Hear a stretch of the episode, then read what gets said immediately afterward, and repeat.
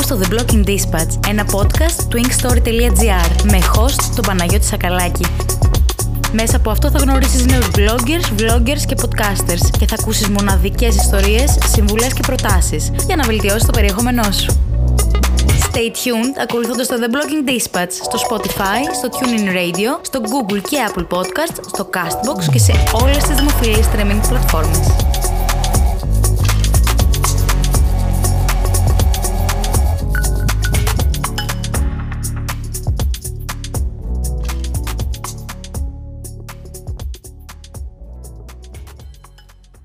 Και επιστρέφουμε στο πρώτο επεισόδιο της τρίτης σεζόν του The Blogging Dispatch κυρίες και κύριοι και σας ευχαριστώ θερμά που ήσασταν μαζί μου τις προηγούμενες δύο σεζόν.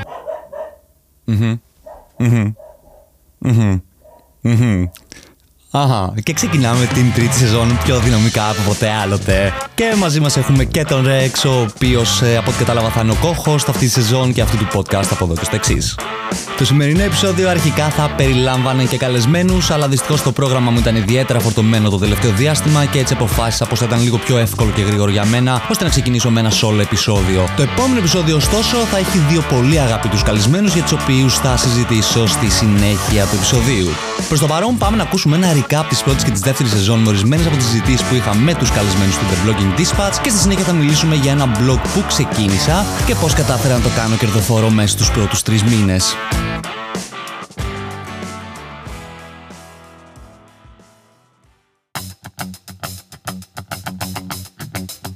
Δυστυχώς, οι περισσότεροι μπαίνουν σε διαδικασία σύγκρισης, βλέποντας τις ζωές μας και συγκρίνοντάς τις με τις ζωές των άλλων στα social media. Για μένα αυτό δεν είναι. ε, Σίγουρα δεν είναι υγιές, δεν μας προσφέρει κάτι. Από εκεί και πέρα δεν είναι και πολύ ρεαλιστικό κατά τη γνώμη μου. Ο σκοπός είναι λίγο να κοιτάξω μέσα μου, να δω τις δικές μου ανάγκες και επιθυμίες και να βγω από τον κόσμο των social media και να δω πώς μπορώ πρακτικά να τις επιτύχω. Αντί να είμαι ξέρεις, σε μια μηχανική κατάσταση του scroll down και α, κοίτα αυτός που πήγε, κοίτα αυτός τι έκανε. Να φύγω από αυτό που είναι μια ουτοπική πραγματικότητα, όχι ουτοπική, είναι μια παράλληλη πραγματικότητα τέλος πάντων, ε, διαδικτυακή και να ασχοληθώ με μένα, με τις δικές μου ανάγκες και με τους δικούς μου στόχους και να ενεργοποιηθώ. Έτσι λοιπόν είσαι και εσύ από αυτούς τους blogger που πραγματικά καλύπτεις τον αναγνώστη σου. Τέλος. Δεν έχω να πω κάτι άλλο. Βέβαια, έχω. ε, ευχαριστώ πολύ. Βέβαια, ακούς συνεχώς σχόλια του τύπου. Και μπήκα ρε, εσύ να το διαβάσω και ήταν τεράστιο. Α, ναι, εντάξει. Οπότε είπα, να- οπότε είπα να σου στείλω μήνυμα. και μου κάνει τις ερωτήσεις, ξέρω εγώ, του τύπου που τι έχω απαντήσει στο άρθρο, έτσι. Καλά, αυτός τουλάχιστον έχει κάνει κλικ και έχει δει και την ανάρτηση. Αυτοί οι υπόλοιποι που βλέπουν, ας πούμε, μια κοινοποίηση στα social, στο facebook για παράδειγμα, και λένε Κάτι είχες γράψει εκεί πέρα, κάτι είδα, αλλά δεν πήγα να το δω. Αλλά δεν πήγα να το δω, ακόμη το χειρότερο. κλασικό, το κλασικό. Έχει και μια διαβολεμένη ορθογραφία. Δεν νομίζω ότι κανείς την πετυχαίνει ποτέ. Εμένα. Αχ, το, αχ, το είδα. Το είδε, το είδα κι εγώ. Αντί για ήττα ήταν γιώτα. Αυτά βράστα γενικά. Δεν φταίεις εσύ. Μα δεν ξέρεις τι. Καταρχάς έφαγα ένα φλα αφού ήμουν στον αέρα δύο χρόνια ότι έχω κάνει λάθος στην ορθογραφία στο blog μου. Αλλά τελικά την είχα. Στη μέση τους πουθενά. Σου κάνει νόημα ένας και σταμα... Κάνει νόημα. Και εγώ Σταματάει ο Αχα. Κώστας. σταματάω ο πάνχαζος. Όχι, εντάξει. Οκ, αστυνομικός να σταμάτησε, αλλά χωρίς τίποτα έτσι. Μόνος στη μέση. Ένας τύπος. Ένα... Ήταν ένα χορηγιδάκι πέρα τι ήταν. Ούτε τίποτα. Τέλος Δεν, πάντων. δεν είχε κάτι ιδι- ιδιαίτερο. Και. Μάλιστα, εγώ δεν σταματούσα, Ναι, δεν ξέρω πώς σταμάτησε σταμάτησες. τέλος πάντων και του λέει: Μπορείς να με πας πιο κάτω; Ναι, του λέει ο Κώστας. Πέντε, χιλιά... ε, πέντε λεπτά πιο κάτω μου λέει. Ασυναίσθητα ρε φίλε. Μου βγήκε ότι ξέρεις, ναι, να τον βοηθήσω. Ναι, ναι. Απλά. Από τότε είμαι με ένα νεφρό. Μου κο... Πόσο εύκολο είναι, είναι να, να Να δεις τον γκουρού του blogging, podcasting και vlogging εδώ. Αυτό το τον γκουρού. έχετε. Συγγνώμη, δεν σας φέραμε καρφιά να κάτσετε. Ελπίζουμε να μην πιαστεί ο πισινό σας με την καρέκλα. γκουρού. Μεράκι, έμπνευση και ανάλογο σχεδιασμό του χρόνου του.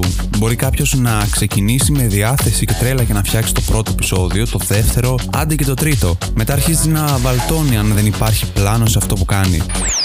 Stay tuned ακολουθώντας το The Blogging Dispatch στο Spotify, στο TuneIn Radio, στο Google και Apple Podcast, στο Castbox και σε όλες τις δημοφιλείς streaming πλατφόρμες.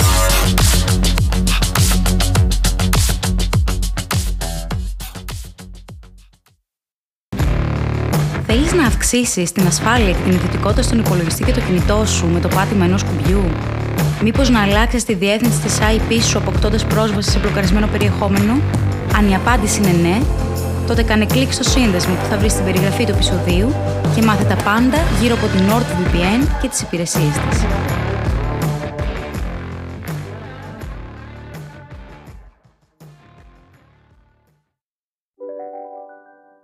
Τον Δεκέμβριο του 2021 δημοσιεύτηκε το τελευταίο και special επεισόδιο της δεύτερης σεζόν του The Blogging Dispatch. Το πρώτο επεισόδιο της τρίτης σεζόν έπρεπε να δημοσιευθεί τέσσερις μήνες αργότερα, μόνο για να δημοσιευθεί τελικά ένα intro που καλωσόριζε την τρίτη σεζόν τον Νοέμβριο του 2022. Και φτάνουμε στο σήμερα, τρεις μήνες αργότερα μετά την ανακοίνωση της τρίτη σεζόν, όπου έχουμε 15 Φεβρουαρίου και δημοσιεύτηκε και ανέβηκε το επεισόδιο που ακούς αυτή τη στιγμή. Τι έγινε λοιπόν; Θα ξεκινήσω αρχικά να αναφέρω πως η δεύτερη σεζόν του The Blogging Dispatch είχε πιο μεγάλη επιτυχία από ό,τι θα περίμενα. Για την ακρίβεια, μετά την επιτυχία της δεύτερη σεζόν, η ομάδα του MDB, μία από τις μεγαλύτερες βάσεις δεδομένων για ταινίες, σειρές και κάθε είδους καλλιτέχνη, βρήκε το podcast κανάλι μου και το καταχώρησαν στην υπηρεσία τους. Η τιμή, όπως μπορείς να καταλάβεις, ήταν τεράστια και θα ήθελα να πω ένα πολύ μεγάλο ευχαριστώ στο MDB και σε όλους εσάς τους ακροατές και τις ακροάτριες που με ακούτε και που μου στέλνετε τα μηνύματά σας και έχετε συμβάλει στο να φτάσει το The Blogging Dispatch και το Ink Story στο σημείο που είναι σήμερα. Αν έχεις λογαριασμό στο IMDb και έχεις να διαθέσεις 2 λεπτά από το χρόνο σου όταν ακούσεις αυτό το επεισόδιο, τότε η κριτική σου στην υπηρεσία θα με βοηθήσει αρκετά και θα βοηθήσει επίσης στην άνοδο αυτού του podcast. Οπότε θα χαρώ πολύ να δω πώς θα βαθμολογούσε το podcast επεισόδιο, πώς θα βαθμολογούσε γενικότερα το The Blogging Dispatch και ποιες είναι οι απόψεις γι' αυτό. Θα αφήσω το συνδυασμό στη περιγραφή του επεισοδίου για όσους θελήσουν να μπουν και να βαθμολογήσουν το The Blogging Dispatch στο MDB. Πριν από λίγο καιρό και πάνω σε ένα βίντεο που κατέγραφα για το techites.gr, μια ιστοσελίδα για την οποία θα μιλήσω στη συνέχεια του επεισοδίου, έδειχνα πώς μπορείς να κάνεις format έναν υπολογιστή ένα λάπτοπ. Το βίντεο θα περιλάμβανε βήμα προς βήμα οδηγίες για το πώς μπορείς να κατεβάσεις δωρεάν και νόμιμα τα Windows από την ιστοσελίδα της Microsoft, πώς να τα περάσεις μέσα σε ένα USB φλασάκι και στη συνέχεια πώς να προχωρήσεις το format στην εγκατάστασή τους σε έναν οποιοδήποτε υπολογιστή, λάπτοπ ή συσκευή μπορούσε να την υποστηρίξει. Κατά τη διάρκεια του format και πάνω που κοιτούσα, αν η κάμερα ήταν εστιασμένη σωστά και προσανατολισμένη στην οθόνη του υπολογιστή μου, αν ο υπολογιστής κατέγραφε σε βίντεο οτιδήποτε φαινόταν και αν τα μικρόφωνα δούλευαν και επίσης το Adobe Audition ηχογραφούσε τη φωνή μου, διέγραψα κατά λάθος τον λάθος σκληρό δίσκο και διέγραψα το σκληρό δίσκο ο οποίος είχε όλα τα σημαντικά μου και τα πιο ασήμαντα αρχεία μου. Τώρα, σε κάθε άλλη περίπτωση θα είχα φρικάρει και αυτή είναι η πραγματική αλήθεια. Αλλά είμαι ένας άνθρωπος που κρατάει πάντα backup σε cloud υπηρεσίες, οπότε δεν αγχωνόμουν και τόσο πολύ να το πω έτσι. Για την ακρίβεια, πληρώνω κάθε μήνα για να έχω Microsoft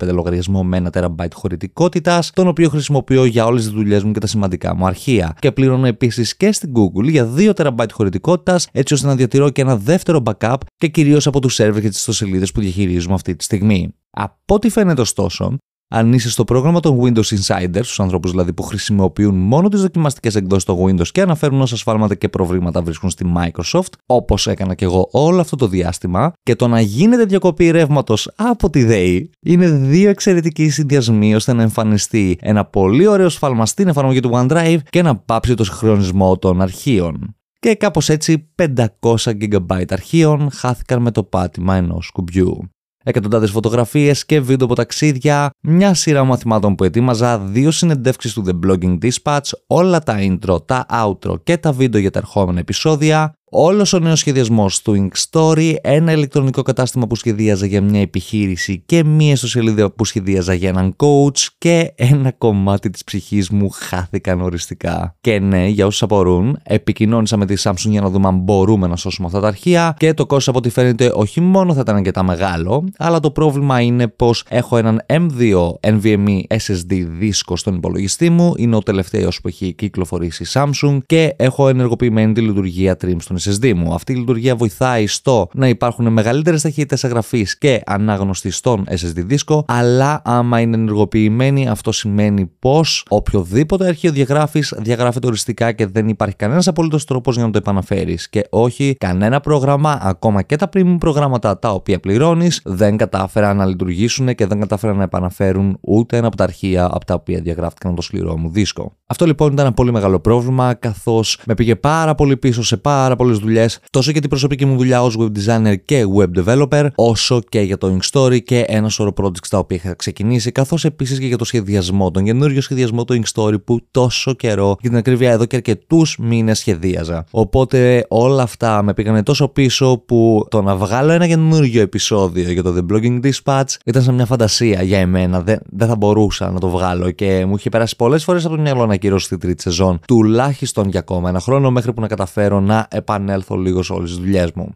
Από την άλλη πλευρά, έλαβα αρκετά μηνύματα το τελευταίο καιρό, ειδικά από διάφορους ακροατές του The Blogging Dispatch, οι οποίοι με ρωτούσαν πότε θα βγουν τα καινούργια επεισόδια. Και όλα αυτά τα μηνύματα με έκαναν να πιστεύω ότι ξέρεις τι, είναι OK, δεν πειράζει, συνεχίζουμε. Δεν μπορείς να κάνεις κάτι για να επαναφέρεις αυτά τα διακριμένα αρχεία που έχασες. Δεν μπορείς να κάνεις κάτι για να επαναφέρεις όλη τη δουλειά που έχασες. Το καλύτερο πράγμα που μπορείς να κάνεις είναι να συνεχίσεις. Και ένα από τα καλύτερα πράγματα που συνέβησαν το τελευταίο διάστημα είναι πω εντελώς κατά λάθος στο Microsoft OneDrive είχα αποθηκεύσει μία και μόνο συνέντευξη του The Blogging Dispatch η οποία ήταν η δεύτερη για την ακρίβεια συνέντευξη και είναι η συνέντευξη η οποία θα ακούσεις αμέσως μετά από αυτό το επεισόδιο. Δηλαδή θα είναι το δεύτερο επεισόδιο του The Blogging Dispatch και είναι δύο πολύ αξιαγάπητοι podcasters στους οποίους πολύ πιθανότατα τους έχεις ξανακούσει άμα δεν τους έχεις ξανακούσει τότε θα τους ακούσεις και θα ξετελαθείς από τα επεισόδια τους όπως έχω ξετελαθεί και εγώ το τελευταίο διάστημα και είναι το μοναδικό επεισόδιο το οποίο δεν διαγράφτηκε οριστικά από το σκληρό δίσκο. Είναι το μοναδικό επεισόδιο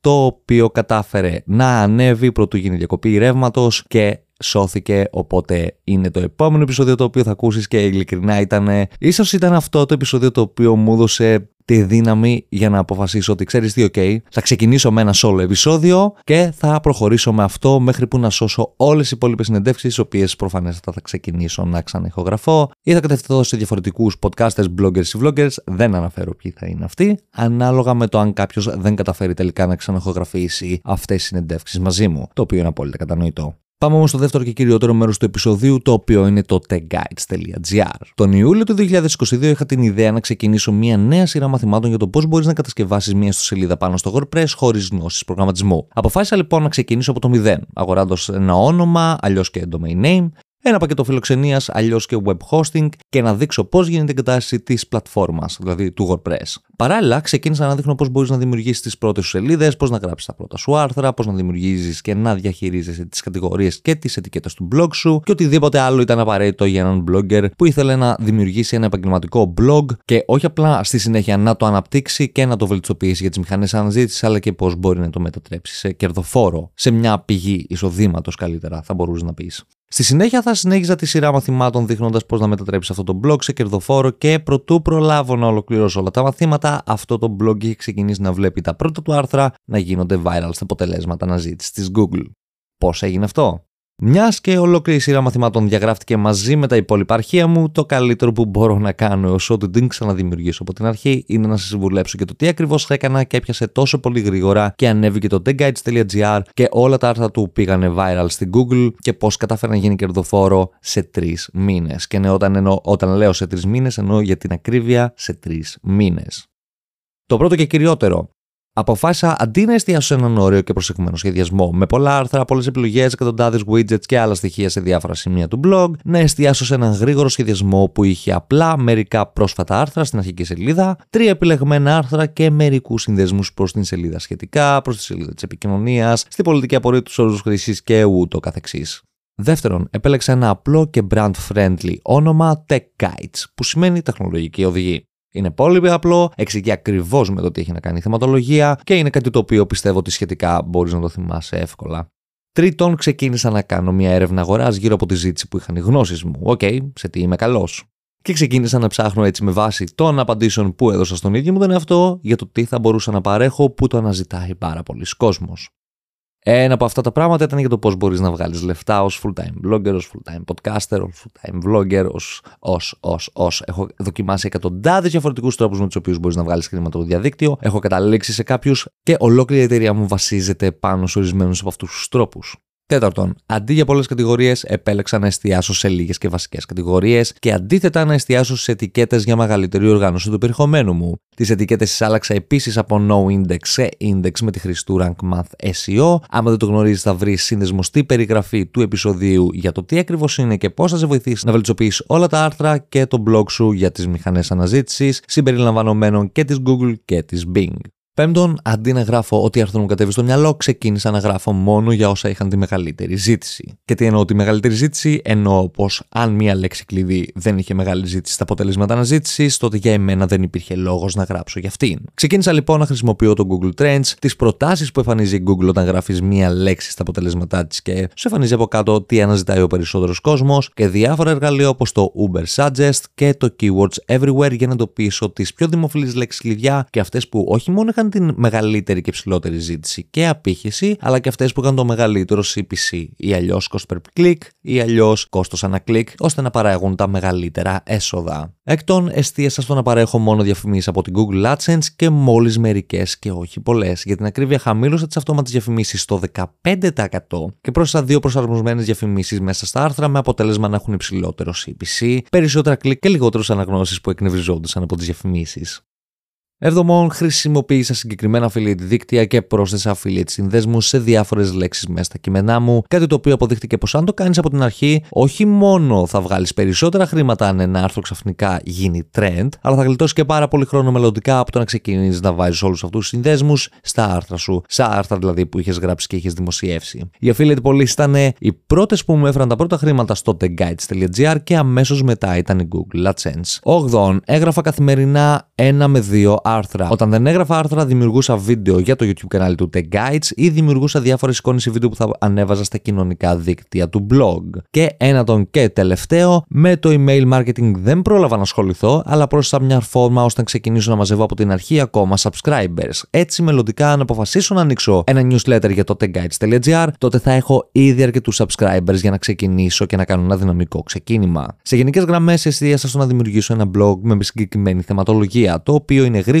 εύκολο στη χρήση και απαντάει άμεσα σε ερωτήσεις των αναγνωστών του. Κάτι το οποίο φαίνεται πως εκτίμησε ιδιαίτερα η Google και ξεκίνησε να μου ανεβάζει την κατάταξη των άρθρων. Πολλές φορές στην πρώτη σελίδα στέλνοντας μου ειδοποίηση πως το εκατοστέ άρθρο έγινε viral. Και αυτό παρεμπιπτόντως μου το έστελνε από το Google Search Insights, το οποίο άμα το αναζητήσει αυτή τη στιγμή από την Google από το κινητό και το καρφιτσώσει στην αρχική οθόνη, θα μπορείς να βλέπεις ακριβώς τι αναζητάει ο κόσμος, τι επιτυχία έχει το blog σου και πόσε επισκέψει έχει τις τελευταίες ημέρες. Τα συνολικά χρήματα που κατάφερε να βγάλει το techguides.gr από τον Αύγουστο του 2022 όταν το άνοιξα για πρώτη φορά μέχρι και αυτή τη στιγμή που ηχογραφώ αυτό το επεισόδιο φτάνει τα 363,36 δολάρια από τις affiliate πωλήσεις και τα 74,63 ευρώ που έβγαλε από τότε μέχρι σήμερα μέσω της Google AdSense. Αν και τα χρήματα ξεκίνησαν να αυξάνονται σημαντικά το τελευταίο διάστημα καθώς η οργανική κίνηση του The Guides έχει αυξηθεί πάρα πολύ και συνεχίζει να αυξάνεται με ραγδαίο ρυθμό, ανυπομονώ ειλικρινά να δω πού μπορεί να φτάσει από το blog και να δω κατά πόσο τελικά πιάνουν όλες αυτές οι νέες SEO στρατηγικές οι οποίες έχω χρησιμοποιήσει. Κλείνοντας με το theguides.gr, θα συνεχίσω να αναφέρομαι πάνω στο νέο blog και πώς καταφέρνει και εξελίσσεται, αν έκανα λάθη με αυτό, αν έκανα αλλαγές που έφεραν υψηλότερη ή λιγότερη κίνηση χρήματα στο blog